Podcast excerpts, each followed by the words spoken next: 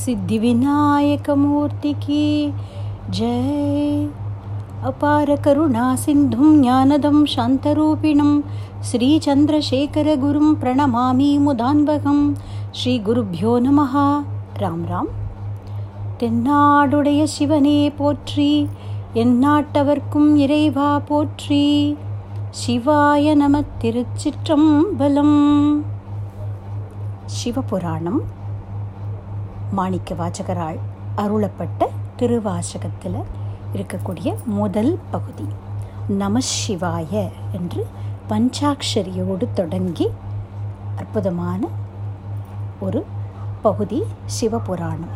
இதில் முதல் ஒரு பகுதி வாழ்த்தும் வணக்கமும் அப்படின்னு சொன்னோம் அதில் முதல் ஐந்து அடிகளில் நம சிவாய வாழ்க அப்படின்னு ஆரம்பித்து வாழ்க வாழ்க அப்படின்னு வரதையும் அதற்கு பிறகு வெல்க அப்படின்னு அஞ்சு தர வெல்க அப்படின்னு வந்ததையும் போற்றி போற்றி அப்படின்னு பதினொன்று முதல் பதினாறு வரை இருக்கக்கூடிய அடிகளில் ஈசன் அடி போற்றி எந்த அடி போற்றி அப்படின்னு போற்றி போற்றி அப்படின்னு வரதை பார்த்தோம். இந்த முதல் பதினாறு வரிகளில் வாழ்த்தும் வணக்கம். இதில் வாழ்க அப்படிங்கிறது ஆறு தடவையும் வெல்க அப்படிங்கிறது அஞ்சு தடவையும் போற்றி அப்படிங்கிறது எட்டு தடவையும் வருது. இது அழகாக எப்படி அமைஞ்சிருக்கு அப்படின்னா ஆறு ப்ளஸ் அஞ்சு ப்ளஸ் எட்டு இது மூணுது சொல்லியிருக்கோம் இல்லையா? மொத்தம் திருவாசகத்தில் six hundred and fifty eight அறநூற்றி ஐம்பத்தி எட்டு பாடல்கள் இருக்குது அதை குறிக்கிறது போலவே இந்த பகுதி அமைஞ்சிருக்கு. ஆறு முறை வாழ்க ஐந்து முறை வெல்க எட்டு தடவை போற்றி அந் ஆறு அஞ்சு எட்டு. இது திருவாசகத்தில் இருக்கிற மொத்த பாடல்கள் எவ்வளவு அப்படின்னு ஒரு மறைமுகமாக ஒரு குறிப்பு வைத்திருக்கிறது போல இருக்கு. சரி இன்னைக்கு பதினேழு முதல் இருபத்தி ரெண்டு வரை இருக்கக்கூடிய அடிகளை பார்க்கலாம். இந்த பகுதி வறு பொருள் உரைத்தல் அப்படிங்கிற ஒரு கேட்டகரியில் வருது. அதாவது எதை பற்றி சொல்ல போகிறார் இந்த சிவபுராணத்தில் அப்படிங்கிறத இங்கே வச்சிருக்கிறார். சிவன் அவன் என் சிந்தையுள் நின்றகதனால் அவன் அருளாலே அவன் தாழ் வணங்கி சிந்தை மகிழ சிவபுராணம் தந்தை முந்தை வினை முழுதும் ஓய உரைப்பன் யான் கண்ணுதலான் தன் கருணை கண்காட்ட வந்தெய்தி. எண்ணுதற்கு எட்டா எழிலார் கழல் இறைஞ்சி. அப்படின்னு சொல்கிறார் மாணிக்க வாச்சகர் இதில். அதாவது கண்ணுதலான் நெற்றிக்கண்ணை உடைய திரையம்பகன் அப்படின்னு பேர் பரமேஸ்வரனுக்கு. அப்படி கண்ணுதல் கடவுள் அப்படின்னு சொல்வார்கள் தமிழில். கண்ணுதலான் தன் கருணை கண் காட்ட அவன் என்மேல் தன் கட்டாட்சத்தை காண்பித்ததினாலே வந்து எய்தி எண்ணுதற்கு எட்டாத எழிலார் கடல் இறைஞ்சி சிந்தித்து கூட பார்க்க முடியாத அப்பேற்பட்ட அந்த திருவடிகளை போற்றி வணங்கி சிவனவன் என் சிந்தையுள் நின்ற அதனால் சிவபெருமானே என் ஹிருதயம் முழுக்க நிறைஞ்சு இருக்கிறதுனால அவன் அருளாலே அவன் தாழ் வணங்கி அவனுடைய கிருபையினால அவனுடைய திருவடிகளை தொழுது சிந்தை மகிழ சிவபுராணம் தன்னை முந்தை வினை முழுதும் ஓய உரைப்பன் யான் சிந்தை கேட்பவர்கள் படிப்பவர்கள் எல்லாருடைய சிந்தையும் மகிழும்படியுமாக சிவனுடைய புராதனமான தன்மையை நம்ம ஏற்கனவே சொன்னோம் சிவபுராணம்னா இங்கே ஒன்றும் புராண கதை சொல்லலை. புராணம்ங்கிறது இங்கே பழமை அப்படிங்கிறத குறிக்கிறது. சிவனுடைய புராதனமான தன்மையை முந்தை வினை முழுதும் ஓய உரைப்பன் யான். என்னுடைய அத்தனை தீவினைகளும் போகும்படியாக நான் இந்த சிவபுராணத்தை சொல்கிறேன் அப்படின்னு சொல்கிறார் சிவபுராணம் அப்படிங்கிற இந்த துதிப்பாடல் இந்த பகுதி தினமும் எல்லாரும் பாராயணம் பண்ணணும். மகாபெரியவர் இதை ரொம்ப வலியுறுத்தி சொல்லியிருக்கிறார்.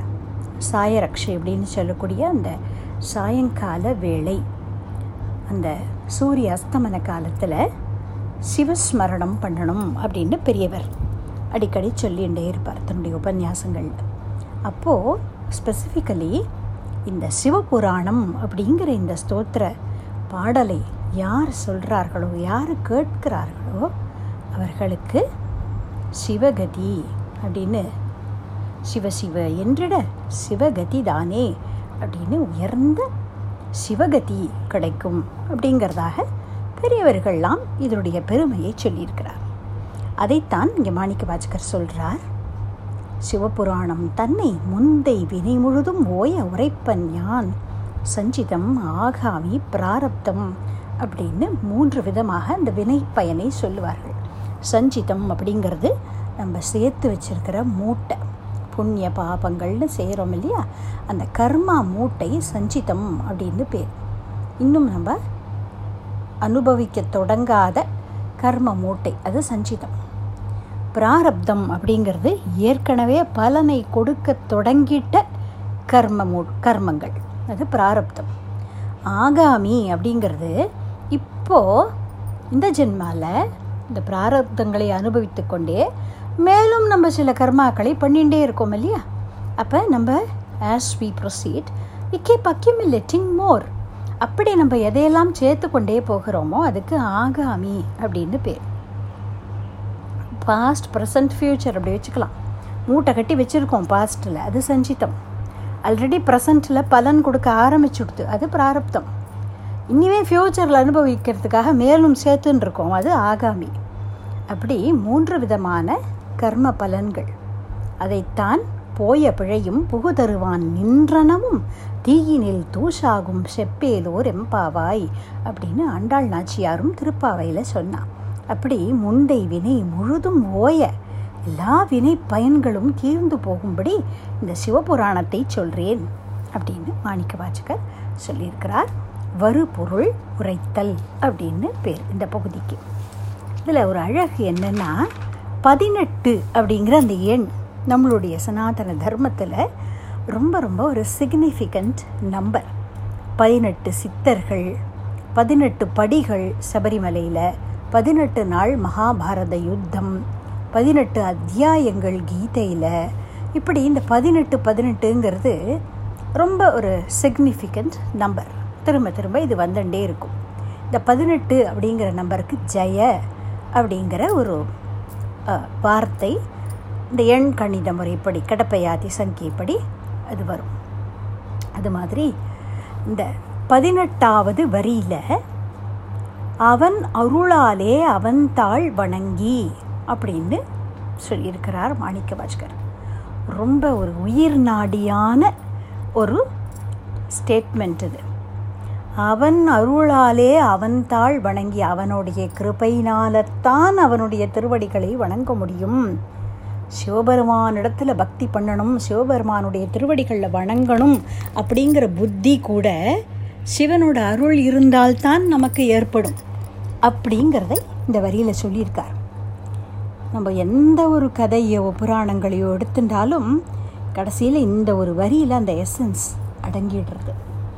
யதாசக்தி சில கதைகளை பார்க்கலாம். ராவணன் அப்படிங்கிற ஒரு கேரக்டர் ரொம்ப பன்முக திறமை கொண்ட ஒரு கேரக்டர் நம்மளுடைய சனாதன தர்மத்துடைய அழகே எக்ஸ்ட்ரீமிட்டிஸில் போடுறது கிடையாது நம்ம. எந்த கேரக்டராக இருந்தாலுமே இயல்பாக பாசிட்டிவ் ரெஸ்பெக்ட்ஸும் இருக்கும். நெகட்டிவ் அஸ்பெக்ட்ஸும் இருக்கும்.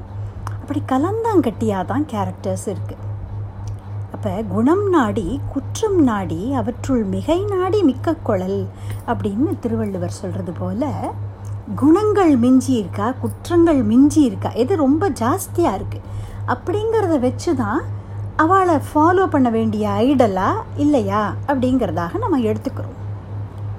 ராமாயணத்தை பொறுத்த வரைக்கும் அதுக்கு என்ன பெருமை சொல்லுவா அப்படின்னாக்க குணங்களால் உயர்ந்த வள்ளல் அப்படின்னு புருஷோத்தமனாய் இனிமேல் ராமச்சந்திரமூர்த்தியை விட இன்னொருத்தரை சொல்ல முடியாது அப்படிங்கிறா போல ஒப்பாரும் மிக்காரும் இலையாய மாமாய அப்படின்னு அழ்வார்கள் சொல்லுவா. அது மாதிரி தனக்கு நிகராகவோ தன்னை விட மிஞ்சினவர்களாகவோ யாரையுமே சொல்ல முடியாதபடி குணாப்தி அப்படி குணக்கடல் அப்படி இருக்கிறான் ராமச்சந்திரன்.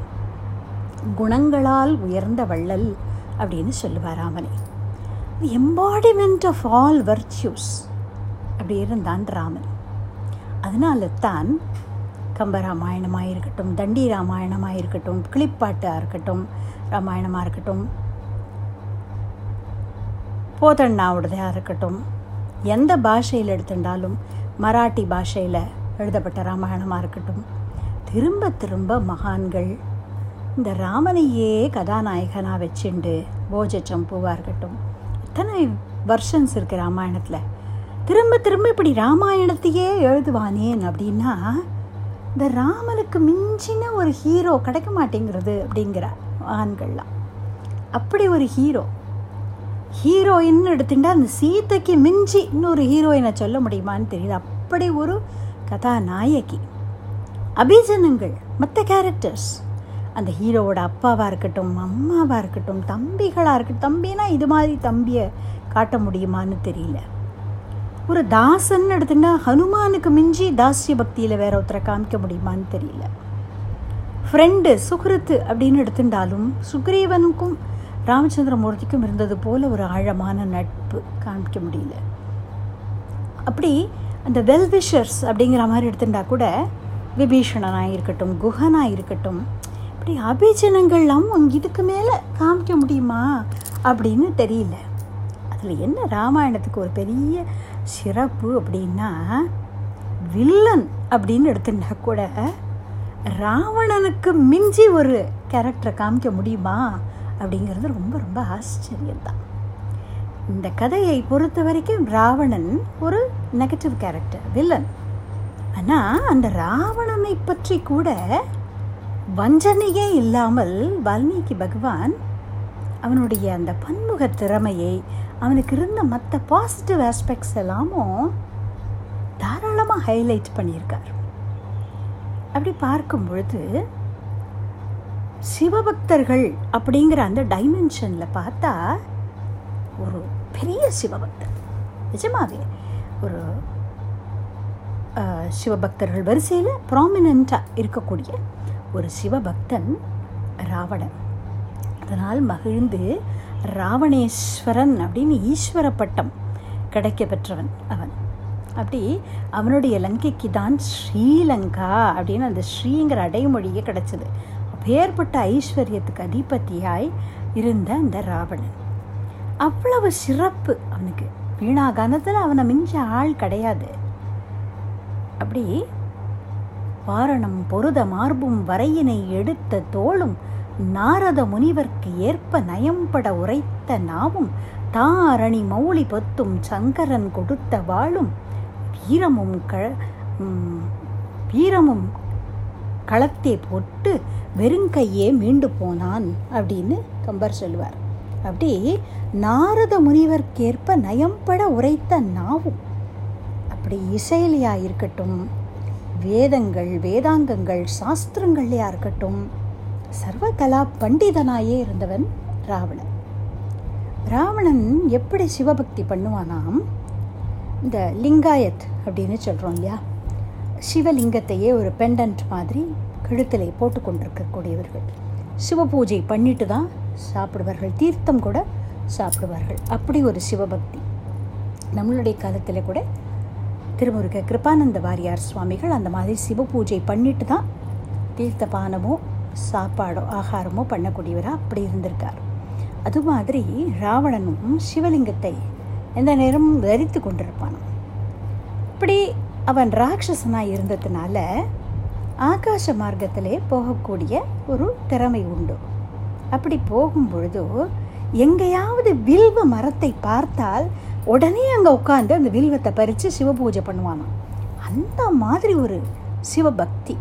அதாவது சிவ பூஜை பண்ணும் பொழுது வில்வத்தை கலெக்ட் பண்ணிட்டு வரது இல்லை வில்வத்தை பார்த்தால் உடனே சிவ பூஜை. அப்படி ஒரு சிவபக்தி. அவனுடைய அம்மா கேகஷி அப்படின்னு சொல்வார் இந்த ராவணன் எப்படின்னாக்க விஸ்ராவசு அப்படிங்கிற ஒரு மகரிஷிக்கும் இந்த கேகஷி அப்படிங்கிற ராட்சச ஸ்திரீக்கும் பிறந்தவன் இந்த விஸ்ராவசு அப்படிங்கிறவர் யார் அப்படின்னா புலஸ்தியருடைய பையன். புலஸ்தியர் யாருன்னா பிரம்மாவுடைய குமார் அப்படி பௌலஸ்தியவதம் அப்படின்னே இந்த ராமாயணத்துக்கு ஒரு பெயர் உண்டு. பௌ புலஸ்திய வம்சத்தில் வந்தவனான ராவண வதத்தை சொல்லக்கூடிய கதை அப்படின்னே ராமாயணத்துக்கு ஒரு பேர் உண்டு அப்படி பௌலஸ்தியன் அப்படி சொல்லக்கூடிய ராவணன் ரிஷி குலத்திலே வந்தவன். தாயார் ராட்சசி. ஆனாலும் அந்த தாயார் வந்து சிவபக்தி. அவளுக்கு வயதாயிட்டபடினாலே இந்த ஸ்ரீலங்கால கைலாசத்திலேருந்து சிவபெருமானுடைய அந்த சிவலிங்கத்தை கொண்டு வந்து பிரதிஷ்டை பண்ணி பூஜை பண்ணணும் அப்படின்னு ரொம்ப ஆசைப்பட்டாள். அதனால் ராவணன் கைலாச மலைக்கு போய் பரமேஸ்வரனை பூஜை பண்ணி அவரை சந்தோஷப்படுத்தி அவர்கிட்டேந்து வரமாக ஆத்மலிங்கம் அப்படின்னு சிவபெருமானுடைய கையினால் லிங்கத்தை வாங்கி கொண்டு லங்கைக்கு போயின்னு இருக்கிறான்.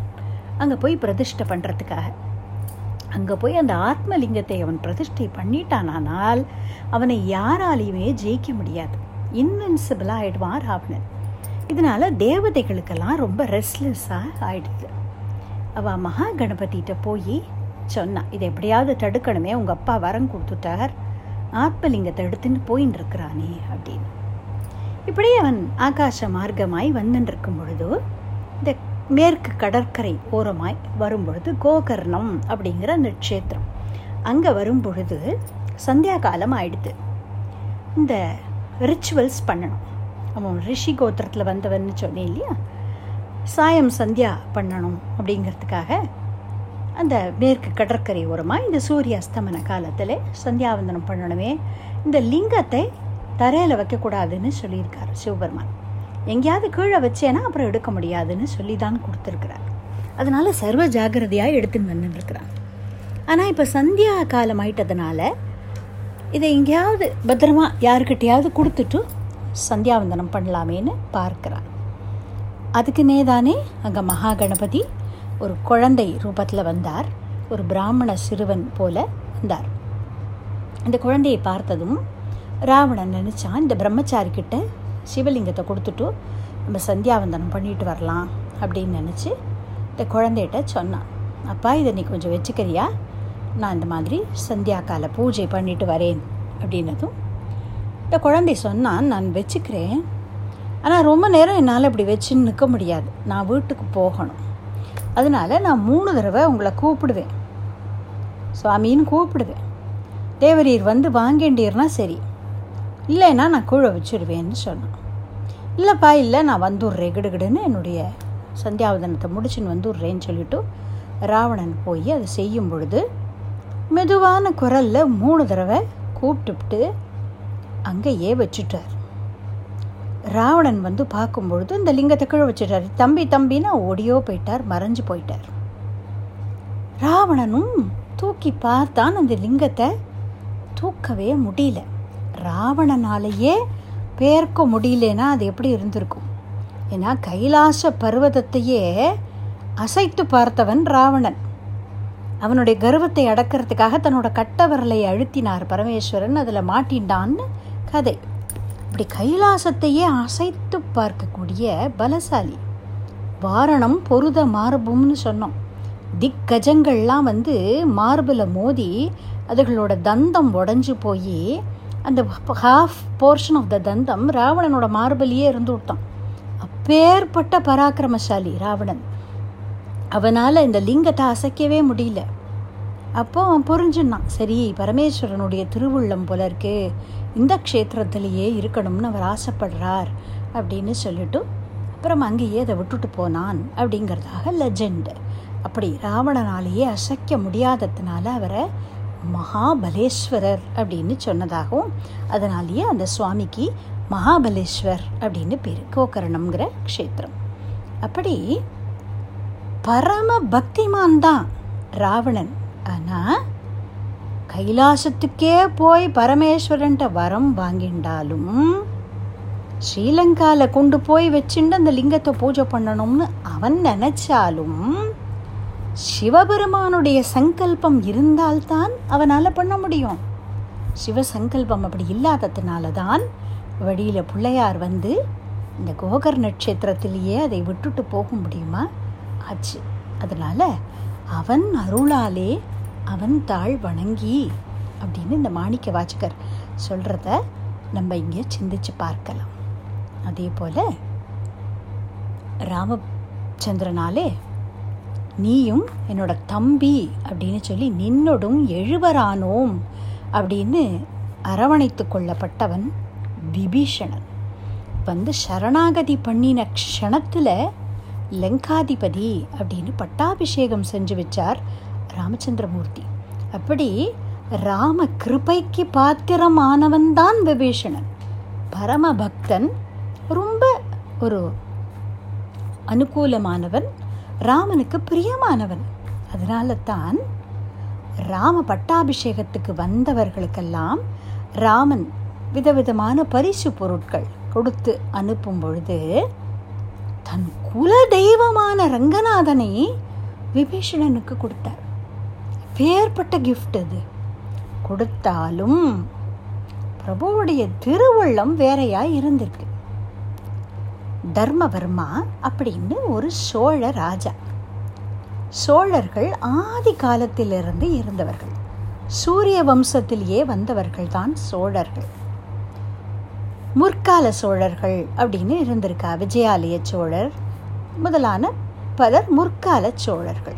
நடுப்புற கொஞ்ச காலம் அவர்கள் பலம் குன்றி இருந்திருக்கிறார்கள்.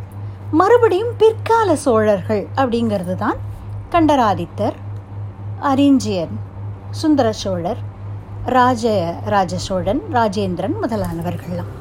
அப்படி சோழர்களுடைய ராஜ்யம் அப்படிங்கிறது பல ஆயிரக்கணக்கான வருஷங்கள் it spans across several thousands of years அப்போது வெவ்வேறு காலகட்டங்களில் வெவ்வேறு நகரங்களை தலைநகரமாக வச்சுட்டு அவர்கள் ஆட்சி பண்ணியிருக்கிறார். ஒரு பீரியடில் முச்சுகுந்த சக்கரவர்த்தி மனுநீதி சோழன் முதலான சோழர்கள் காலத்தில் திரு ஆரூர் அப்படின்னு சொல்லக்கூடிய தியாகேச பெருமானுடைய க்ஷேத்திரம் தலைநகரமாக இருந்திருக்கு. ஒரு காலத்தில் உறையூர் தலைநகரமாக இருந்திருக்கு. கரிகால் சோழன் முதலானவர்கள் ஆண்டபோது உறையூர் தலைநகரமாக இருந்திருக்கு. பிற்காலத்தில் சோழர் சோழர்கள் ஆட்சி பண்ணின போது தஞ்சாவூர் தலைநகரமாக மாறியிருக்கு. விஜயாலய சோழர்கள் காலத்தில் செந்தலை அப்படின்னு இன்றைக்கி சொல்லக்கூடிய இடம். ஒரு சின்ன கிராமம் தஞ்சாவூர் டிஸ்ட்ரிக்டில் இருக்குது அது சந்திரலேகை அப்படின்னு அதுக்கு ஒரிஜினல் பேர் இருந்திருக்கு. அது கூட தலைநகரமாக இருந்திருக்கு. இப்படி வெவ்வேறு காலகட்டங்களில் வெவ்வேறு ஊர்கள் இருக்குது அப்போது இந்த ராமாயண காலத்தில் உறையூர் தலைநகரமாக இருந்திருக்கு. தர்மவர்மா அப்படிங்கிற ஒரு சோழ ராஜா அங்கே இருந்து ஆட்சி பண்ணி கொண்டிருந்தான். ராமன் பிறக்கிறதுக்கு முன்னால் தசரத சக்கரவர்த்தி அஸ்வமேத யாகம் பண்ணின பொழுது பல தேசத்து ராஜாக்களுக்கும் இன்விடேஷன் கொடுத்துருந்தார். அஸ்வமேத யாகத்தில் கலந்துக்கிறதுக்கு. அப்போ இந்த சோழ தேசத்திலிருந்து தர்மவர்மாங்கிற இந்த ராஜா போயிருந்தார். அஸ்வமேத யாகம் முடிந்து எல்லா ராஜாக்களும் விடைபெற்று கிளம்பும் பொழுது எல்லா ராஜாக்களுக்கும் பல பரிசு பொருட்களை கொடுத்து அனுப்பினார் தசரத சக்கரவர்த்தி. அப்போ இந்த தர்மவர்மாங்கிற ராஜாவுக்கு உங்களுக்கு என்ன வேணும்னு கேட்டபொழுது இந்த தசரதனுடைய அரண்மனை வளாகத்திலே இருந்த அவர்களுடைய குல தெய்வமான இந்த ரங்கநாதரை பார்த்து என் அமுதினை கண்ட கண்கள் மற்றொன்றினை காணாவே அப்படின்னு திருப்பாணாழ்வார் பாடினார் ரங்கநாதனை பார்த்து. அதுபோல இந்த தர்மவர்மாங்கிற ராஜாவுக்கும் ரங்கநாதனை பார்த்ததும் மனசு அப்படியே கொள்ளை போயிடுது. வேற எதையும் பார்க்க கூட அவருக்கு விருப்பம் இல்லை அதனால தசரத சக்கரவர்த்திகிட்ட எனக்கு இந்த ரங்கநாதனை நீங்கள் பரிசா கொடுங்கோன்னு கேட்டார். தசரத சக்கரவர்த்தி மறுத்துட்டார். இல்லை இது எங்களுடைய குலதனம். இக்ஷ்வாகு வம்சத்தைச் சேர்ந்த நாங்கள் எல்லாரும் இதை பூஜை பண்ணின்னு இருக்கிறோம் இது பிரம்மலோகத்திலேருந்தே வந்த மூர்த்தி. அதனால் ஜெகநாத பெருமாள்னு பேர் அப்போ அவருக்கு. இது எங்களுடைய குல தெய்வம் இதை தர முடியாது மன்னிக்கணும்னு சொல்லி மறுத்துடுறார் தசரத சக்கரவர்த்தி. சரி இது தவிர எனக்கு வேறு எதுவும் வேண்டான்னு சொல்லி தர்மவர்மா திரும்ப வந்து விடுறார். ஆனால் மனசு வேறு எதுலேயுமே அவருக்கு போகலை. தன் ராஜ்யத்தை தன் வாரிசுகள்கிட்ட ஒப்படைச்சிட்டும் சந்திர புஷ்கரணி அப்படின்னு சொல்லக்கூடிய தீர்த்த கரையிலேயே உட்காந்து பல வருஷங்கள் தபசிலேயே இருக்கிறார் அந்த ராஜா. இது எப்போ நடந்தது? அஸ்வமேத யாகத்துக்கு போயிட்டு தசரதன் இந்த ரங்கநாதரை தர முடியாதுன்னு சொன்னதும் அந்த ஏமாற்றத்தில் வந்து சந்திர புஷ்கரணி தீர்த்த கரையில் உட்கார்ந்தவர். அந்த பெருமாள் தனக்கு கிடைக்கணும்னு. அதற்கு பிறகு அஸ்வமேத யாகம் முடிந்து புத்திரகாமேஷ்டி முடிந்து ராமச்சந்திரமூர்த்தி பிறந்து ராமச்சந்திரன் வனவாசத்தை எல்லாம் பூர்த்தி பண்ணி ராம பட்டாபிஷேகமும் ஆகி இப்போ விபீஷணனுக்கு இந்த ரங்கநாதரை கிஃப்டாக கொடுத்துருக்கிறார் ராமர். விபீஷணன் ராட்சசனாய் இருக்கிறதுனால ஆகாச மார்க்கமாய் அவரால் போக முடியும். அப்படி இந்த ரங்கநாதனை ரங்க விமானத்தோடு எடுத்துக்கொண்டு அவர் போயின்னு இருக்கிறார். இதே போலத்தான். சாயங்காலமாச்சு சந்தியாவந்தனம் பண்ணணும் அப்படிங்கிறதுக்காக இந்த சந்திர புஷ்கரணியை பார்த்தார். சரி இந்த தீர்த்த கரையில் இந்த சுவாமியை வச்சுட்டு சந்தியாவந்தனம் பண்ணலாம் அப்படின்னு அவர் போகிறார் போயிட்டு வந்துட்டு இந்த விமானத்தை மறுபடியும் எடுத்துக்க ட்ரை பண்ணும்பொழுது அங்கேருந்து அசைக்கவே முடியல. அப்போ அசரீதியாய் பகவான் சொன்னார் விபீஷணா இதோ பார் பக்கத்தில் தர்மவர்மாங்கிற என்னுடைய பக்தன் பன்னெடுங்காலமாய் நான் இங்கே வரணும்னு தபஸ் பண்ணிட்டு இருக்கான். அதனால் நான் இங்கேயே இருக்கணும்னு சங்கல்பம் பண்ணிட்டேன். நீயோ ராட்சசன். உன்னால் ஆகாச மார்க்கமாய் வர முடியும். ஆனால் அவன் மனுஷிய ராஜா. அவனால் முடியாது இல்லையா? அதனால் நான் இங்கேயே இருக்கிறேன். உன்னுடைய நாடான லங்கை இருக்கக்கூடிய அந்த தென் திசையை பார்த்து கொண்டு சவுத் அந்த டைரக்ஷனை பார்த்துட்டு நான் இங்கே இருப்பேன். உன்னுடைய தேசத்தை நான் கட்டாட்சம் பண்ணிகிட்டே இருக்கேன். தினம் நீ இரவு நேரத்தில் வந்து என்னை தரிசனம் பண்ணிட்டு போ அப்படின்னு ரங்கநாதர் சொல்ல. வேறு வழி இல்லாமல் தர்மராஜாவுக்கே அந்த ரங்கநாதரை கொடுத்துட்டும் விபீஷணன் போனதாக அந்த லெஜெண்டு அதனால் இன்றைக்கும் இரவு நேரத்தில் விபீஷணர் ஆழ்வார். அவர் சிரஞ்சீவி இல்லையா? அதனால் அவர் வந்து ஸ்ரீரங்கத்திலே ரங்கநாதரை சேவிக்கிறதாக ஒரு ஐதீகம் உண்டு. அப்படி ராமன் தன் கையாலேயே ரங்கநாதரை கிஃப்டாக கொடுத்தாலும் அவருடைய சங்கல்பம் எப்படி இருந்திருக்கு? சந்திர புஷ்கரணி கரையில் தான் கோவில் கொள்ளணும்னு இருந்திருக்கு. அதனால விபீஷணனால் அதை லங்கைக்கு கொண்டு போக முடியலை. அப்போது அவன் அருளாலே அவன் தாழ் வணங்கி அது எங்கே பகவான் இருக்கணும்? யார் வந்து வணங்கணும்? அப்படிங்கிறதெல்லாம் அவர் சங்கல்பப்படி தான் அமையிறதே தவிர நம்மளுடைய சாமர்த்தியத்தினாலேயோ ஈவன் பக்தியினாலேயோ கூட அதை சாதிக்க முடியாது அப்படிங்கிறது தெரியறது விபீஷணன் மகா பக்தன் தான். பகவானே தான் கொடுத்துருக்கிறார் அந்த சுவாமி அவருக்கு. ஆனாலும் பகவத் சங்கல்பம் எப்படி நடு இருக்கோ அதுபடி தான் நடக்க முடியும். தினமும் அங்கேருந்து வந்து ஸ்ரீரங்கத்தில் வணங்கிட்டு போகணும் விபீஷணன் அப்படின்னு தான் பகவான் சங்கல்பம்னா அப்படித்தான் வணங்க முடியும். அதுதான் அவன் அருளாலே அவன் தாழ் வணங்கி அப்படிங்கிறதோட தாத்பரியம். நம்மளுடைய நாயன்மார்களில் ரொம்ப ஒரு முதன்மையானவராய் இருக்கக்கூடியவர்களில் அப்பர் சுவாமிகள் அப்படின்னு சொல்லக்கூடிய திருநாவுக்கரசு நாயனார். அவருடைய சரித்திரத்தை எடுத்துட்டோம்னால் சிவபக்தியிலே படுத்த பெற்றோருக்கு பிறந்தவர்தான் இந்த திருநாவுக்கு அரசர். மாதினியார் அப்படிங்கிற தாயாருக்கும் புகழனார் அப்படிங்கிற ஒரு பெரிய சிவபக்தருக்கும் குழந்தையாய் பிறந்தவர். ரெண்டு குழந்தைகள் அவர்களுக்கு. திலகவதி அப்படின்னு ஒரு மகள். அதற்கு பிறகு மருள் நீக்கியார் அப்படின்னு சொல்லி ஒரு மகன். அப்படி இருக்கும் பொழுது இந்த திலகவதியாருக்கு கல்யாண வயசு வருது. கலிப்பகையார் அப்படிங்கிற ஒரு வரன். அவர் யாருன்னா இந்த ராஜாவினிடத்தில் சேனாதிபதியாய் இருந்தவர்.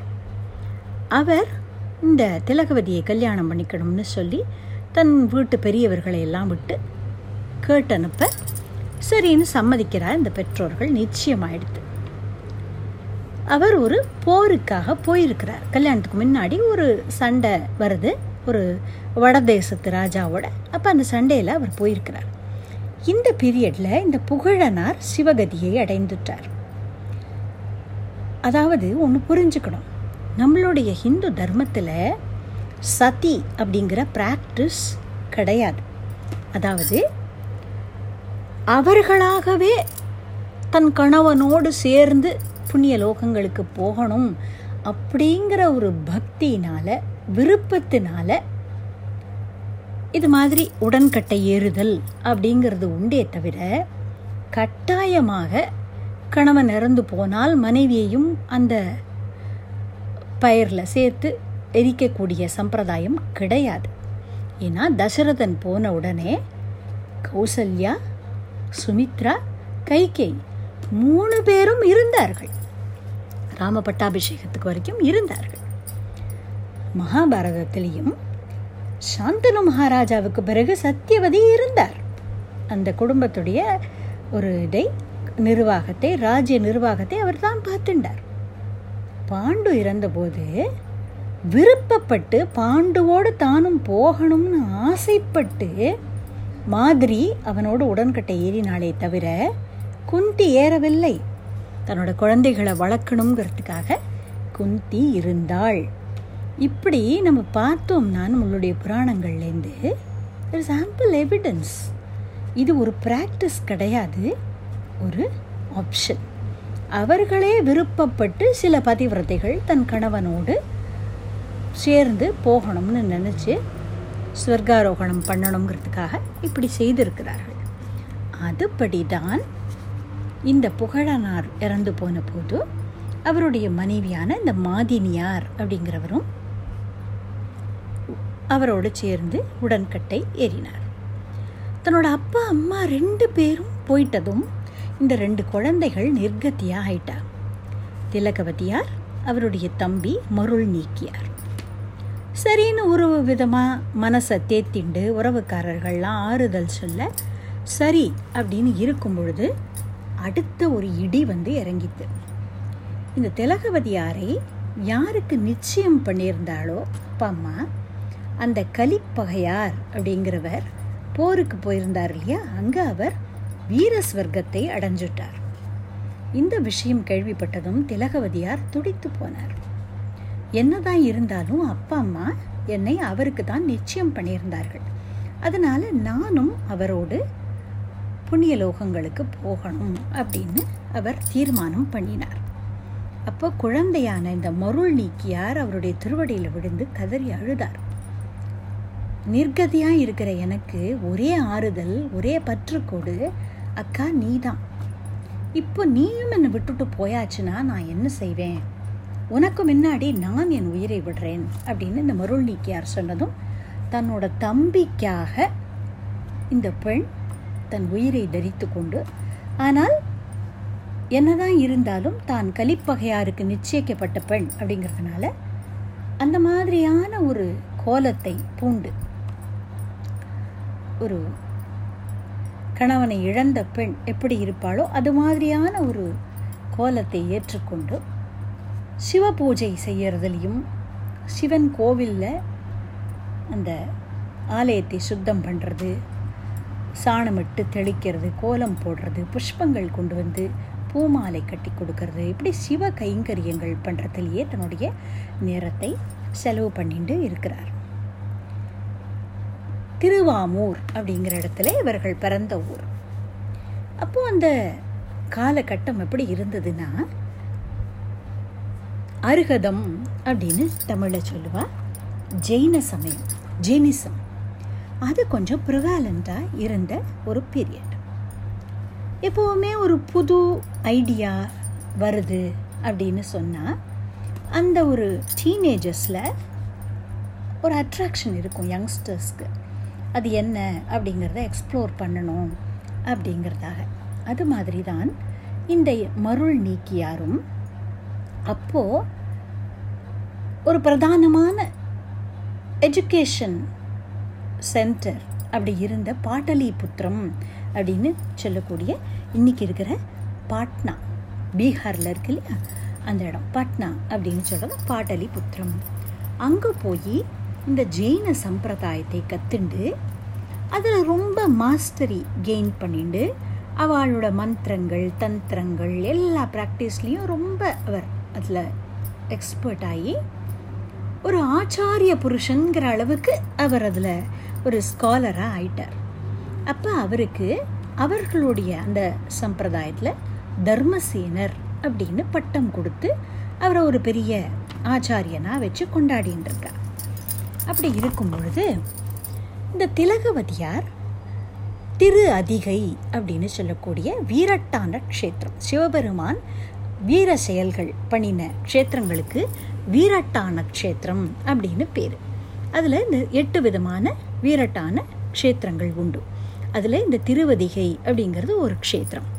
அங்கே இருந்துண்டு சிவபெருமானுக்கு தொண்டு பண்ணிண்டு சிவபெருமான்கிட்ட எப்பவும் வேண்டிப்பா பாரம்பரியமாய் பரம்பரை பரம்பரையாய் சிவபக்தி பண்ணிண்டு சிவ தொண்டு பண்ணிண்டு வந்த எங்கள் குடும்பத்தில் போய் என் தம்பி இந்த மாதிரி பிற சமயத்தை சேர்ந்து ஒரு கன்வெர்ட் ஆகி வேற ஒரு ரிலிஜனுக்கு போயிட்டானே.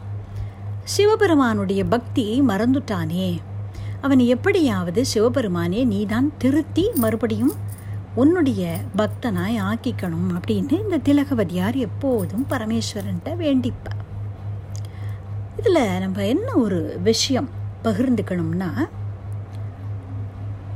எல்லா ரிலிஜனுமே ஒரே பரமாத்மாவைத்தான் காமிக்கிறது. மார்க்கங்கள் வேற வேறையாக இருக்குது எப்படி ஒரு குளத்துக்கு பல படித்துறைகள் இருக்கோ அதுபோல வெவ்வேறு படித்துறைகளும் எதில் இறங்கினாலும் அதே குளத்தில் தான் இறங்கி நம்ம குளிக்க போகிறோம் அது மாதிரி தான் வெவ்வேறு மார்க்கங்களும் ஒரே பரமாத்மாவிடம்தான் நம்மளை அழிச்சுட்டு போகிறது அதில் ஒன்றும் மாற்று கருத்தே இல்லை. ஆனால் ஈஸ்வர சங்கல்பத்தினாலே அவரவரை எந்த மார்க்கத்திலே பகவான் சிருஷ்டி பண்ணியிருக்கிறாரோ அவரவருடைய குடும்பத்திலே பெரியவர்கள் எந்த மார்க்கத்தை அனுசரிச்சிருக்கிறாளோ அதை ஃபாலோ பண்ணிட்டு போகிறதுல தான் நம்மளுக்கு ஸ்ரேயஸ் இருக்குது இப்போ நம்மளே நினச்சி பார்ப்போமே. தெற்கு பக்கத்தில் இருக்கிற படித்துறை வழியாக வரேன்னு சொல்லிட்டு அதில் ஒரு ரெண்டு படி இறங்குறது. உடனே அடாடா அங்கே மேற்க கூட ஒரு படித்துறை இருக்கே அது வழியாக வரலாம் போல இருக்கே அப்படின்னு சொல்லி ஓடி போய் அங்கே ஒரு மூணு படி இறங்குறது. உடனே அடாடா இங்கே வடக்க இன்னொரு படித்துறை இருக்கே அப்படின்னு அங்கே போய் அங்கே ஒரு நாலு படி இறங்குறது. இப்படியே மாற்றி மாற்றி இறங்கின்னு இருந்தோம்னா எப்போவாவது அந்த குளத்தை போய் ரீச் பண்ண முடியுமா? இல்லை இல்லையா? அப்போ எந்த துறையில் நம்ம நிற்கிறோமோ அங்கேயே மேலும் மேலும் அந்த படிகளில் இறங்கி கொண்டே போனால் தானே அந்த குளத்தை போய் அற அடைய முடியும் நம்ம. அது மாதிரி தான் ஈஸ்வர சங்கல்பத்தினாலே நமக்கு ஏதோ ஒரு குடும்பத்தில் ஏதோ ஒரு மார்க்கத்தில் பிறவி ஏற்பட்டிருக்கு. நம்முடைய பெரியவர்கள் நம் குடும்பத்தில் இருக்கிற பெரியவர்கள் எந்த மார்க்கத்தை அனுசரிச்சுட்டே வந்திருக்காளோ அதை அனுசரித்து கொண்டே போனால் இறைவனை நம்ம அடையலாம். அது இல்லாமல் நம்ம கன்வெர்ட் ஆகிறது வேறு ரிலிஜனை போய் நான் ஃபாலோ பண்ண ஆரம்பிக்கிறேன் அப்படின்னு சொல்கிறது அப்படிங்கிறது என்ன அர்த்தம்னால் மகாபெரிவா இதை ரொம்ப வன்மையாக கண்டிச்சிருக்கா. ஏன்னா பெரியவா சொல்லுவா அப்போ நீ வேறு ரிலிஜனை போய் அடையணும்னு நினைக்கிறேன்னா உன் கடவுளை தவிர அந்த கடவுள் இன்னும் பவர்ஃபுல்னு நினைக்கிற. அப்போ உன்னுடைய தாய் மதத்துக்கும் நீ துரோகம் செய்கிற அங்கேயும் உனக்கு நம்பிக்கை இல்லை. அப்போது அந்த கடவுளை போய் நீ இப்போ ஃபாலோ பண்ண ஆரம்பிக்கிறேன்னா அவருக்கு வேறாக இன்னொரு கடவுள் இருக்கிறாருன்னு அர்த்தம் இல்லையா? நீ வேற எங்கேருந்தோ இங்கே வந்திருக்கேன்னா அப்போ இதை தவிர இன்னொரு இடம் இருக்குன்னு அர்த்தம். அப்போ அந்த கடவுள் ஒருத்தர் தாங்கிறதையும் நீ நம்பலை. அதனால உன் தாய் மதத்துக்கும் நீ அவமானத்தை செய்கிறாய். நீ போய் எங்கேயோ ரீச் பண்ணுறியே அங்கேயும் நீ அவமானத்தை செய்கிறாய் அப்படின்னு பெரியவா சொல்லுவாள் அதனால் யாரும் கன்வெர்ட் ஆகிறத அவர் ஆதரித்ததே கிடையாது. பல வெளிநாட்டுக்காரர்கள் கூட வந்து நாங்கள் இந்து சமயத்தை தழுவணும்னு நினைக்கிறோம் அப்படின்னுலாம் அவரை கேட்கும் பொழுது கூட நீ எந்த மார்க்கத்தில் இருக்கிறையோ அந்த மார்க்கப்படியே நீ உபாசனை பண்ணிட்டு வா பகவான் ஒத்தந்தான்ப்பா அப்படின்னு ரொம்ப அழகாக பெரியவர் இதை எல்லாருக்கும் அறிவுரை சொல்லியிருக்கிறார். அதுபோல் இறைவனுடைய சங்கல்பத்தினாலே சிவபெருமானை துதிக்கக்கூடிய ஒரு குடும்பத்திலே இவர் பிறந்திருக்கிறார். இதை விட்டுட்டு இப்போ மாற்று மதத்துக்கு போயிருக்கிறார். அதனாலே அவருடைய அக்காவுக்கு வருத்தம் ஆயிருக்கு அவர் சிவபெருமானை வேண்டிக் கொண்டே இருக்கார். தம்பி மறுபடியும் மனம் திருந்தி வரணுமே அப்படின்னு. சிவபெருமான் ஆட்கொள்ள விரும்பினார்.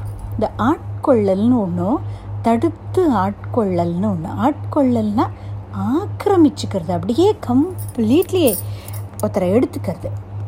தடுத்து ஆட்கொள்ளுதல்னா இறை அடியார்களாக இருந்தவர்கள் இருக்க வேண்டியவர்கள் ஏதோ விதிவசத்தினால ஒரு கர்மாவுடைய பலனால் கொஞ்சம் டீவியேட் ஆகி போகும் பொழுது அவர்களுக்கு ஒரு ஒரு ஷாக் ட்ரீட்மெண்ட் மாதிரி கொடுத்து அவர்கள் போகிற பாதையிலேருந்து அவர்களை தடுத்து மறுபடியும் தன்னிடத்திலே கொண்டு வந்து சேர்த்துக்கிறது. இறைவனுடைய இந்த திருவிளையாடல். இதை தடுத்து ஆட்கொள்ளல் அப்படின்னு சொல்லுவார்கள். அந்த மாதிரி பரமேஸ்வரன் இவரை ஆட்கொள்ளணும் அப்படின்னு நினச்சார். அதனால் சூலை நோய் அப்படிங்கிற ஒரு நோயை கொடுத்தார். குடலில் ஏற்படக்கூடிய ஒரு வலி. அப்போது துடிக்கிறார் தர்மசேனர். என்ன செய்யறதுன்னு தெரியல. அவர் இருக்கக்கூடிய அந்த ஜெயின மடத்தில் அந்த சம்பிரதாயப்படி அவர்களும் ஏதோ மந்திரங்களை எல்லாம் சொல்லி அதெல்லாம் பார்த்தார்கள். ஒன்றும் சரியால மயிர் பீலியை கொண்டு அவருக்கு தடவி கொடுத்தார்கள். இன்னும் இந்த வலி ஜாஸ்தியாகிட்டே போகிறதே தவிர அவர்களால் குணப்படுத்த முடியல. நம்மளால் குணப்படுத்த முடியல அப்படின்னு சொல்லிட்டு அவள்லாம் இவரை அபேண்டன் பண்ணிட்டு போயிட்டா. தன்னுடைய ஒரு அசிஸ்டண்ட்டுடைய ஹெல்ப்புனால் தன்னுடைய அக்காவுக்கு செய்தி அனுப்பினார். எங்கள் அக்கா கிட்ட போய் இதை சொல்லு அப்படின்னு. அவள் அக்கா கிட்ட வந்து சொன்னான் நீங்கள் வந்து கொஞ்சம் அவரை பார்க்க முடியுமான்னு? அவள் அக்கா சொல்லிட்டா சிவபெருமானை கும்பிடாமல் சிவபெருமானை மறுக்கக்கூடிய அந்த இடத்துக்கு நான் வரமாட்டேன் அப்படின்னு. அவனை இங்கே வர சொல்லுங்கன்னு சொல்லிட்டான் அப்போ ரகசியமாக தனக்கு ரொம்ப வேண்டப்பட்டவர்களுடைய ஹெல்ப்புனால் வச்சுண்டு திருவதிகைக்கு வந்தார். வந்து அக்காவுடைய திருவடிகளில் விழுந்து நமஸ்காரம் பண்ணினார். அக்கா என்னை மன்னிச்சு ஏற்றுக்கோ அப்படிங்கும் பொழுது அவள் அக்கா அந்த திலகவதியார் திருநீருன்னு சொல்லக்கூடிய சிவபெருமானுடைய விபூதி பஸ்மம் அதை இவருக்கு சிவ மந்திர சிவ பஞ்சாட்சரியை சொல்லி அந்த விபூதியை இட்டு விட்டு சிவபெருமானிடத்திலே கூட்டிகிட்டு போய் அந்த கோவிலில் கூட்டிகிட்டு போய் நமஸ்காரம் பண்ணு எம்பெருமானிடத்துல சரணாகதி பண்ணு அப்படின்னு சொல்லி கொடுத்தா. அதுபடி சரணாகதி பண்ணி கூற்றாயினவாறு விளக்ககலீர் அப்படின்னு ஆரம்பித்து தேவாரம் பாட ஆரம்பித்தார். அதான் முதல்ல தேவாரம் அவர் பாடினது. அற்புதமான பாடல்கள் அவர் பாடினதுனால திருநாவுக்கு அரசர் வாகீஷர் அப்படிங்கிறதாக சிவபெருமானே அவருக்கு பட்டம் கொடுத்தார். அப்படி கேட்பவர்களெல்லாம் ஒரு அனுபூதிக்கு கொண்டு போகக்கூடிய அற்புதமான தேவார பாடல்களை பாடினார் திருநாவுக்கரசு நாயனார்.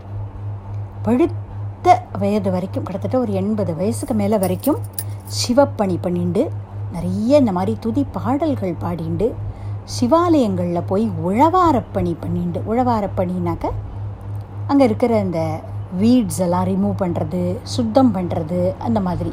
அப்படி உழவார பணியும் பண்ணிண்டு சிவப்பழமாய் இருந்தவர் அப்பர் சுவாமிகள். அப்படி தடுத்து ஆட்கொண்டு அவர் ஜெயின சமயத்தில் போய் இருக்கணும்னு நினச்சாலும் அவரை திருப்பி தன்னுடைய மா தன்னுடைய அடியவராயாக்கி கொண்டு நாயன்மார் அப்படின்னு சொல்லக்கூடிய அளவுக்கு ஒரு பெரிய அந்த தேவார மூவர் அப்படின்னு சொல்கிறதாக அப்படி ஒரு ஸ்தானத்தை கொடுத்து அற்புதமான தேவார பாடல்களை அவரை பாட வச்சு மாசில் வீணையும் மாலை மதியமும் வீசு தென்றலும் வீங்கு இளவேணிலும் மூசு வண்டு அறை பொய்கையும் போன்றதே ஈசன் எந்தை இணை அடி நிழலே அப்படின்னு சிவபெருமானுடைய திருவடியே கதி அப்படின்னு இருக்கக்கூடிய ஒரு சிவன் அடியாராக அவனை மா அவரை மாற்றினது சிவபெருமானுடைய திரு அருள். அதனால் அவன் அருளாலே அவன் தாழ் வணங்கி அப்படிங்கிறத இந்த இதை குறிக்கிறது. அவருடைய அனுகிரகம் இருந்தால்தான் அவரை வணங்க முடியும். நாம் வேறு மார்க்கத்துக்கு போனால் கூட அவரை வணங்கணும் அப்படின்னு அவருடைய சங்கல்பம் இருந்ததானால் அவர் அதை மாற்றி கொண்டு வந்து தன்னிடத்தில் சேர்த்து கொள்வார். அப்படிங்கிறது தான் இதை காண்பிக்கிறது. ஸ்ரீவல்லபர் அப்படிங்கிற ஒரு பெரிய மகான் ஆச்சாரிய புருஷர் புஷ்டி மார்க்கம் அப்படின்னு சொல்லக்கூடிய கிருஷ்ண பக்தி சம்பிரதாயத்தை ஏற்படுத்தின ஒரு சம்பிரதாய பிரவர்த்தகர் ஸ்ரீ வல்லபாச்சாரியார் அப்படிங்கிறவர். ஆந்திர தேசத்தை பூர்வீகமாக வச்சுருந்த ஒரு குடும்பம் காசியில் போய் வாழ்ந்துட்டுருந்தா அந்த அக்னிஹோத்திரிகள் குடும்பத்திலே சோமயாகங்கள் பண்ணக்கூடிய குடும்பம் அது. நூறாவது சோமயாகம் பண்ணும் பொழுது இந்த குடும்பத்தில் ஒரு அவதார புருஷன் பிறப்பான் அப்படின்னு பகவான் அசரீரியா சொன்னதாக இந்த குடும்பத்தில் ஒரு நம்பிக்கை இருந்தது. அப்படித்தான் இந்த பெற்றோருக்கு சோமயாகங்கள் பண்ணக்கூடிய அந்த குடும்பத்திலே பகவானுடைய வாக் சக்தியுடைய அம்சமாகவே பிறந்தவர் ஸ்ரீ வல்லபாச்சாரியார்.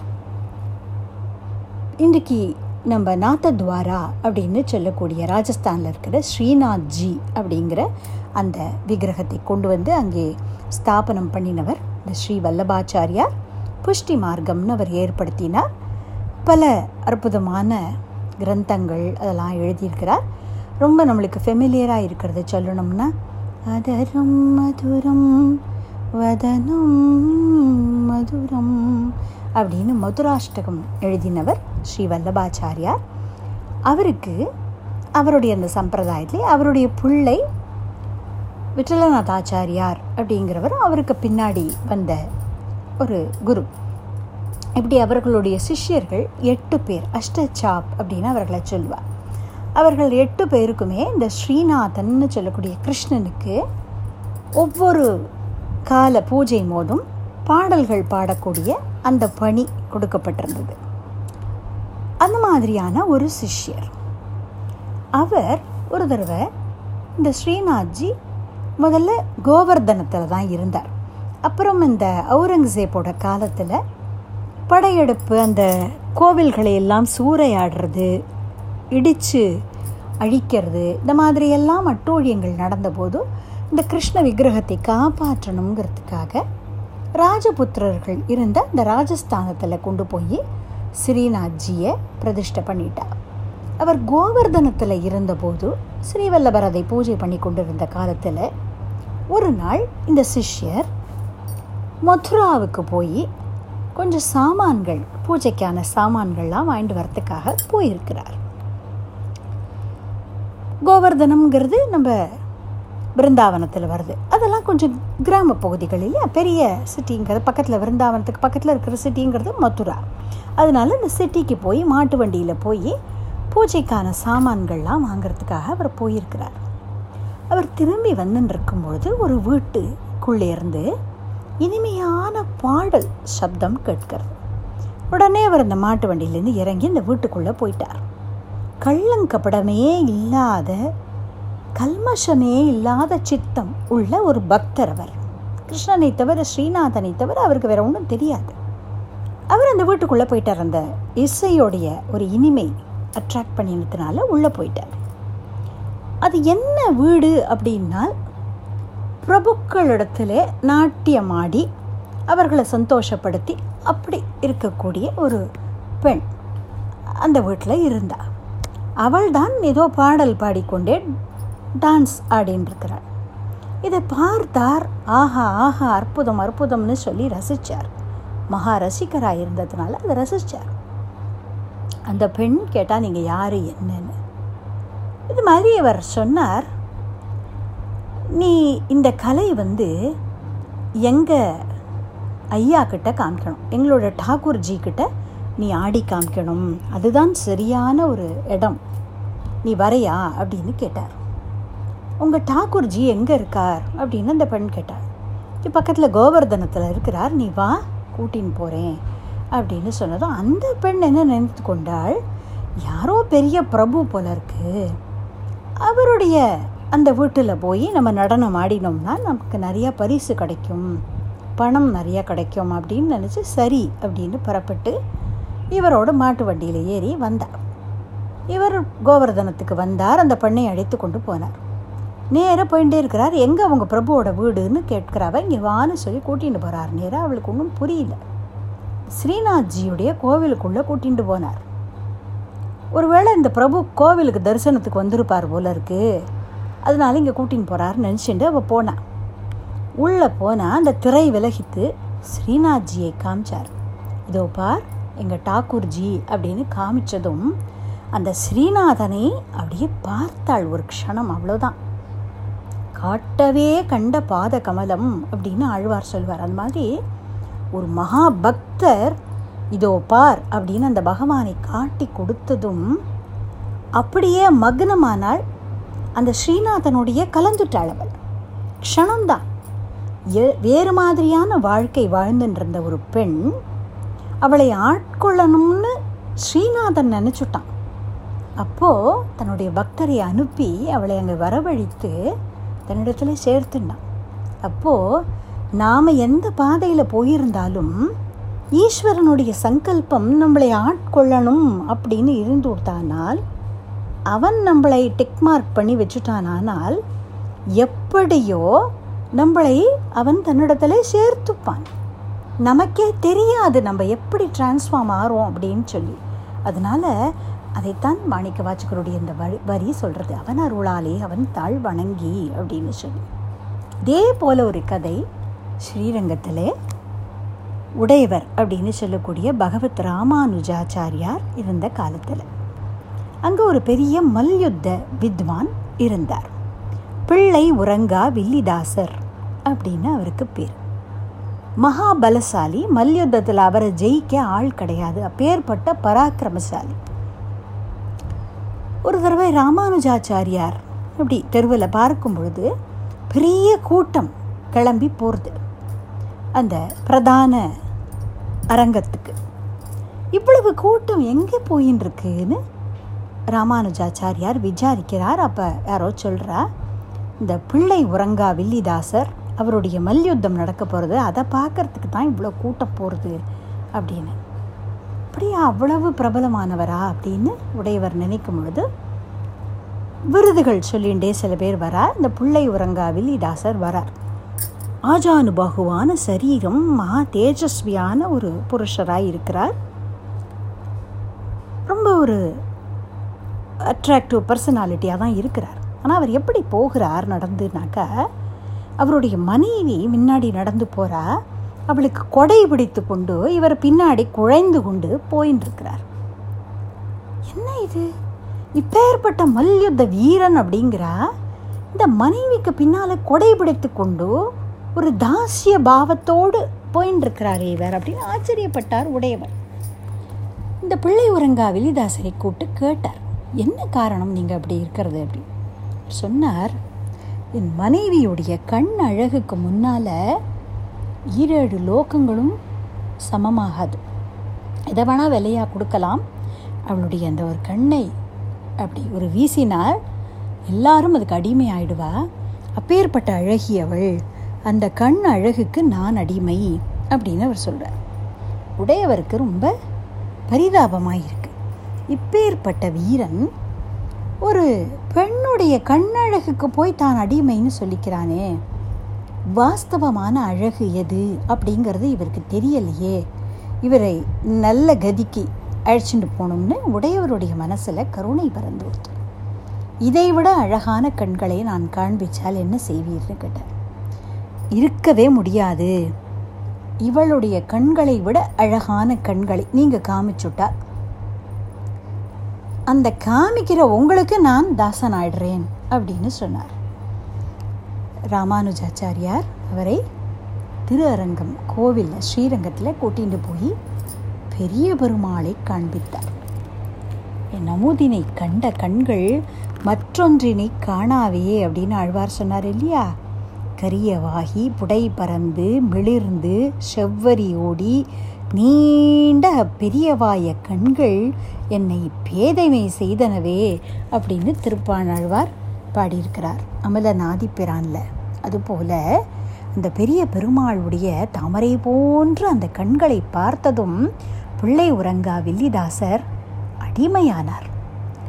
இந்த அரங்கனை காண்பித்து கொடுத்த ராமானுஜாச்சாரியாருக்கு அடிமையாகி அவரிடத்திலே பக்தி பண்ணினார் அப்படிங்கிறதாக இந்த லெஜெண்ட் அப்படி தன்னுடைய மனைவியினிடத்தில் அடிமைப்பட்டு அவளுடைய அழகில் மோகிச்சு கடந்த ஒத்தரை ஈஸ்வர சங்கல்பம் பிடிச்சி இழுக்குமானால் ஒரு குருநாதரை அனுப்பிச்சு அவரை இழுத்துண்டு வந்து தன்னிடத்திலே பக்தராய் ஆக்கி கொண்டது இல்லையா?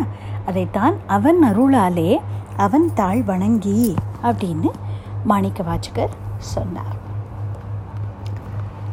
துவாரகா பக்கத்தில் அதாவது நடியாத் அப்படின்னு சொல்லக்கூடிய ஊர் குஜராத்தில் அதுக்கு பக்கத்தில் இருக்கக்கூடிய ஒரு க்ஷேத்திரம் டாகோர் அப்படிங்கிறது. இங்கே கிருஷ்ணனுக்கு ரன்சோட் ராய் அப்படின்னு பேர். இது ஒரு சுவாரஸ்யமான கதை.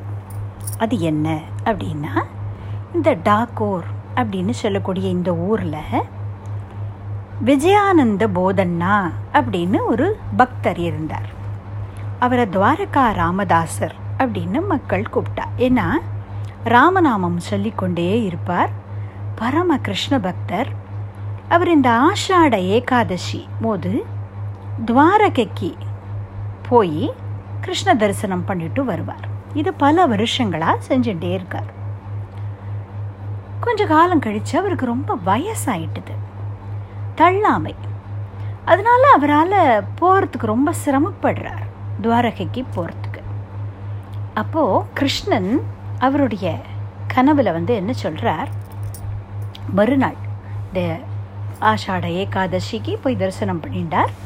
மறுநாள் விடிகார்த்தால் அந்த கோவில்லையே அன்றைக்கி ராத்திரி தங்குறார். கிருஷ்ணர் சொல்கிறார் நீ விடிகார்த்தால் ஏந்துண்டு இந்த கோவிலோட பேக் டோர் பின் பக்கம் போ.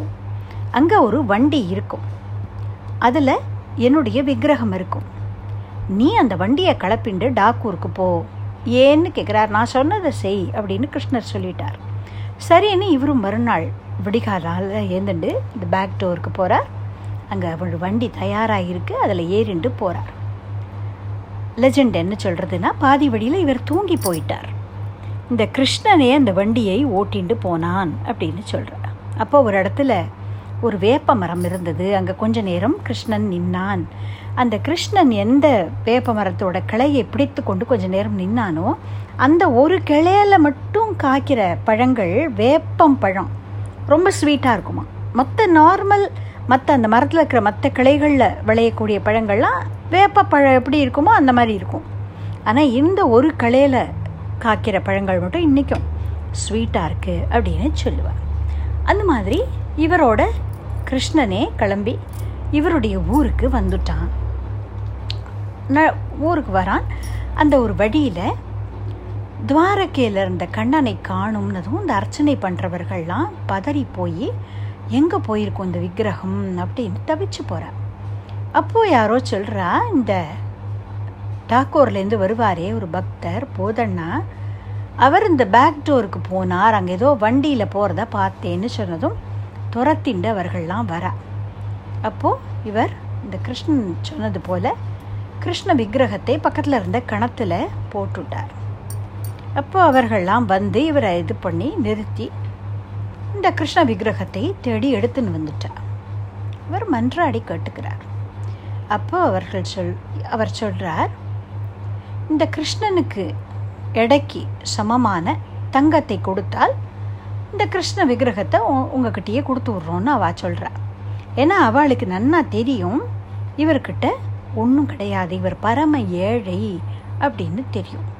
அதனால் இப்படி ஒரு அவரால் செய்ய முடியாத ஒரு சேலஞ்சை சொல்லி இந்த கிருஷ்ணனுடைய எடைக்கு நிகராக தங்கம் கொடுத்தால் இவரை கொடுக்குறோம்னு சொன்னதும் அவர் தன்னுடைய மனைவியை ரிக்வெஸ்ட் பண்ணுறார் அவள் தன்கிட்ட இருந்த மூக்குத்தியை கழட்டி தராசில் ஒரு பக்கம் வைக்க அது கிருஷ்ணனுக்கு சமமாய் நின்னது அப்படின்னும். அதனால் இந்த கிருஷ்ணனை அவர்கிட்டயே கொடுத்துட்டு போயிட்டார்கள். அதற்கு பிறகு கிருஷ்ணனுடைய ஒரு அசரீரி வாக்கு மூலமாக ஒரு இடத்துல ஒரு வாவிக்குள்ளே இருந்த அதாவது ஒரு கிணற்றுக்குள்ளே இருந்த மூர்த்தியை அப்புறம் எடுத்துட்டு வந்து துவாரகையில் அவர்கள் பிரதிஷ்டை பண்ணியிருக்கா. அதுதான் இப்போ இருக்கிற துவாரகாதீசன் அப்படின்னு சொல்லுவா. அப்போது இந்த போதண்ணாவோட கிளம்பி வந்தான் இல்லையா? இந்த அர்ச்சாவதார மூர்த்தி இவன் தான் ஒரிஜினலி துவாரகையில் இருந்த மூர்த்தி. அப்போ காலயவனன் அப்படிங்கிற ராஜா துரத்தும் பொழுது ஓடி போனான் இல்லையா கிருஷ்ணன்? அந்த வார்ஃபீல்டை விட்டுட்டும். ஜராசந்தன் முதலானவர்கள் படையெடுத்துட்டு வந்தபோது காலயவனன் ஒருத்தன் கிருஷ்ணனை துரத்துறான். அப்போ ஓடி போனான் கிருஷ்ணன். ஓடி போய் ஒரு குகையில் ஒளிஞ்சின்றான் அப்படிங்கிறதாக ஒரு கதை உண்டு. அதனால இந்த கிருஷ்ணனுக்கு ரன்சோட் ராய் அப்படின்னு பேர். ரணகளத்தை அதாவது போர்க்களத்தை விட்டு ஓடி போனவன்னு பேர். ரன்சோட் பேர். அந்த கிருஷ்ணன் இவரோட வந்துட்டான். இன்றைக்கும் இந்த டாக்கோருங்கிற க்ஷேத்திரத்தில் இந்த ரன்சோட் ராய் இருக்கிறான். அப்போது இந்த பக்தருக்கு அனுகிரகம் பண்ணணும் அப்படின்னு பகவான் நினச்சுட்டானால் அர்ச்சாவதாரத்தில் இருக்கக்கூடிய பகவான் கூட தானே கிளம்பி இந்த டாக்கோருக்கு வந்துட்டான். அப்போது ஒரிஜினலி துவாரகையில் இருந்த கிருஷ்ணனை இனிமேல் யாராக இருந்தாலும் டாகூர் போய் தான் சேவிக்கணும் அப்படிங்கிறதாக இந்த பக்தருக்காக தான் உவந்து இங்கே வந்துட்டான். அப்போ அவன் அருளாலே அவன் தாழ் வணங்கி துவாரகாவாசிகளாகவே இருந்தாலும் கிருஷ்ண சங்கல்பம் எப்படி? அவர்கள் டாகூர் போனாதான் அந்த ரன்ஷோட் ராயை பார்க்க முடியும்னு இருக்கு. அதுதான் அவன் அருளாலே அவன் தாழ் வணங்கி அப்படின்னு மாணிக்க வாஜ்கர் சொல்கிறதுடைய பொருள். எப்படியோ ஒரு மார்க்கத்தில் ஒரு வேடுவர் குடும்பத்தில் வளர்க்கப்பட்டு வேட்டையாடி கொண்டு வழிப்பறி கொள்ளை பண்ணிண்டு அப்படியெல்லாம் இருந்த ரத்னாகரன் அப்படிங்கிற ஒரு கொள்ளைக்காரன் ஒரு குரு சம்பந்தத்தினாலே மரா மரா மரா மரான்னு ஜபிச்சு அதுவே ராம ராம ராம ராமன்னு மாறி புற்று வளர்ந்து போகிற அளவுக்கு ஆகி ராமனுடைய சரித்திரத்தையே எழுதக்கூடிய வால்மீகி பகவான் அப்படிங்கிற ஸ்தானத்தை அடையணும் அப்படின்னால் அது எப்படி நடந்தது? பகவானுடைய சங்கல்பத்தினாலேயே நடந்தது. ராமச்சந்திரனை பார்க்கணும்னு தபசு பண்ணிட்டு இருந்த மகரிஷிகள் எத்தனையோ பேர். அத்தனை பேருக்கும் ராம தரிசனம் கிடைச்சதான்னு தெரியாது நமக்கு. ஆனால் எளிமையான வேடுவ குலத்திலே பிறந்த ஒரு வயதான மூதாட்டி சபரி மாதா அவள் ராமனை தேடிண்டு வரல. தான் இருந்த இடத்துல ராமநாமத்தை சொல்லி கொண்டு இருந்தாள். ராமச்சந்திரமூர்த்தி அவளை தேடிண்டு போய் அவளுடைய ஆசிரமத்துக்கு போய் அவளுடைய அந்த பழங்களை வாங்கிண்டு ஸ்வீகரிச்சுண்டு அவளுக்கு தரிசனம் கொடுத்தான் அப்படின்னாக்க பகவான் சங்கல்பம் பண்ணிட்டான் ஆனால் நாம் எங்கே இருந்தாலும் அவனுடைய தரிசனம் நமக்கு கிடைக்கும். அவன் அருள் இருந்தால் அவன் தாளை வணங்கலாம். அப்படிங்கிறதுக்கு சபரி மாதாவுடைய கதை கூட ஒரு உதாரணமாக இருக்கு. துரியோதனனுக்கு பாண்டவர்களுக்காக தூது வந்தபோது கிருஷ்ணன் விஸ்வரூப தரிசனம் கொடுத்தான். அர்ஜுனனுக்கு மட்டும்தான் கொடுத்தான்ங்கிறது இல்லை துரியோதனனுக்கும் கொடுத்தான். ஆனாலும் கிருஷ்ணனை கிருஷ்ணன் பரமாத்ம வஸ்து அப்படின்னு துரியோதனன் தெரிஞ்சுக்கல. அதனால தரிசனமே கிடைத்தாலும் அவனை தெரிஞ்சுக்கணும்னால் அது அவனுடைய அனுகிரகம் இருந்தால் மட்டும்தான் முடியும் அப்படிங்கிறது இதுலேருந்து நமக்கு தெரியறது. பரீட்சித்து கங்கை கரையில் போய் தியானத்துக்காக உட்கார்றான். ஏன்னா இன்னும் ஏழு நாளில் தக்ஷகன்கிற பாம்பு தீண்டி தனக்கு மரணம் அப்படின்னு இந்த முனிவருடைய சாபம் அவனுக்கு தெரிஞ்சு கொடுத்து அப்போ அங்கே சுகபிரம்ம மகரிஷி அவனை தேடிண்டு வரார் பாகவதம் சொல்கிறதுக்கு அதாவது ஒரு பசுமாட்டை கறக்கிற நாழிகை தான் நிற்பறான் கோதூகன காலம் தான் நிற்பறான் ஒருத்தர் வீட்டில் அப்படி தன்னுடைய பிதாவான வியாச பகவானே புத்ரா புத்ரான்னு கதறிண்டு பின்னாடி ஓடி வந்த போது கூட நிற்காமல் போயிண்டே இருந்தவர் சுகபிரம்ம மகரிஷி. அப்படியே பிரம்மஸ்வரூபமாக இருக்கிறவர். அவருக்கு யாரும் வேணுங்கிறவா வேண்டாங்கிறவா எதுவுமே கிடையாது. அப்பேற்பட்டவர் பரீட்சித்தை தேடிண்டு வந்து ஸ்ரீமத் பாகவதம் சொன்னார்னா அதுக்கு என்ன காரணம்? பரீட்சித்தே சொல்கிறார் நான் என் தாயாரான உத்தரையுடைய கர்ப்பத்தில் இருந்தபோது கிருஷ்ணன் என்னை காப்பாத்தினான். அஸ்வத்தாமாவுடைய அஸ்திரம் என்னை அழிக்க வந்தபோது எங்கள் அம்மாவுடைய கர்ப்பத்துக்குள்ள பிரவேசம் பண்ணி எனக்கு தரிசனம் கொடுத்து கர்ப்பத்தில் இருந்த என்னை காப்பாத்தினான். அந்த கிருஷ்ண தரிசனத்தோடைய பலன்தான் இன்னைக்கு மகாத்மாவான உங்களுடைய தரிசனம் எனக்கு கிடைச்சது அப்படின்னு பரீட்சித்தே சொல்கிறான் அப்போது அந்த கிருஷ்ண தரிசனத்தினுடைய பலன் அந்த கிருஷ்ணன் சங்கல்பம் பண்ணிட்டானால் ஒரு ஆச்சாரியனை அனுப்பி அந்த பரீட்சித் அப்படிங்கிற ராஜாவை சத்கதி கொடுக்குறான். அப்படி பரம பாவனம் பண்ணுறது அந்த பகவானுடைய சங்கல்பம். கிருஷ்ணனுடையவே புள்ளி சாம்பன். பின்னாலே யாதவ வம்சம் அழியும் பொழுது பிரபாச க்ஷேத்திரத்தில் போய் ஒத்தருக்கொத்தர் மதுபானம் பண்ணிட்டு ஒத்தர ஒத்தர் அடிச்சுண்டு யாதவர்கள் அழிந்த போது இதுக்கெல்லாம் ரூட் காஸ் இந்த சாம்பல். கிருஷ்ணனுடையவே பிள்ளை. அப்போது உத்தரையுடைய கர்ப்பத்தில் இருக்கிற குழந்தையை காப்பாத்தின கிருஷ்ணனால தன்னுடைய பிள்ளையையோ தன்னுடைய வம்சத்தையோ காப்பாற்ற முடியாதா? ஈஸ்வர சங்கல்பம் இருந்ததுனால தான் பரீட்சித் காப்பாற்றப்பட்டான். காப்பாற்றப்பட்டது மட்டும் இல்லை நமக்கெல்லாம் ஸ்ரீமத் பாகவதம்ங்கிற உயர்ந்த கிரந்தம் கிடைக்கிறதுக்கும் காரணமாய் இருந்து சுகபிரம்ம மகரிஷியுடைய தரிசனத்தையும் அவருடைய அனுகிரகத்தையும் அடைந்து பிரதம ஸ்ரோதாவாக இருந்து ஸ்ரீமத் பாகவதத்தை கேட்டு அனுபவித்தான் அப்படிங்கிறதாக அப்பேற்பட்ட பாக்கியம் அவனுக்கு கிடைச்சதுக்கு காரணம் என்ன? கிருஷ்ண சங்கல்பம். கிருஷ்ண கிருபை. எதிர்ச்சையா எதிர்ச்சையா அப்படிங்கிற பதம் பல இடங்களில் வரும் நம்மளுடைய புராணத்தில். அதுக்கு வியாக்கியானம் பண்ணும்பொழுது பெரியவர்கள் சொல்கிறா அந்த எதிர்ச்சையாங்கிறதுக்கு அர்த்தமே கிருஷ்ண கிருபையா அப்படிங்கிறது தான் எதேச்சியாக ஒன்று நடந்தது அப்படின்னு சொல்கிறோம் இல்லையா? அப்படி எதிர்ச்சையாக எதுவும் நடக்கலை. ஈஸ்வர சங்கல்பத்தினால தான் அப்படி நடக்கிறது அப்படின்னு சொல்கிறார் இதை நம்ம ப்ராக்டிக்கல் லைஃப்பில் கூட பார்க்கலாம். எவ்வளவோ பிளான் பண்ணி ஒரு க்ஷேத்திரத்துக்கு போவோம். அங்கே போய் ஏதோ உடம்பு முடியாமல் போகும் தரிசனம் பண்ண முடியாது. அதாவது ஏதோ ஒரு காரணத்துக்காக திடீர்னு அந்த கோவில் க்ளோஸ் பண்ணிடுவா. தரிசனம் கிடையாதுன்னு சொல்லிடுவா. பார்க்க முடியாது. பிளானே பண்ணியிருக்க மாட்டோம். நம்ம வேற ஏதோ விஷயமா போயிருப்போம். தெருவில் பகவானோட புறப்பாடாகி வரும். அற்புதமான ஒரு தரிசனம் கிடைக்கும். அதனால இது நம்மளுடைய சங்கல்பத்தினாலேயோ நம்மளுடைய சாமர்த்தியத்தினாலேயோ நடக்கிறது கிடையாது.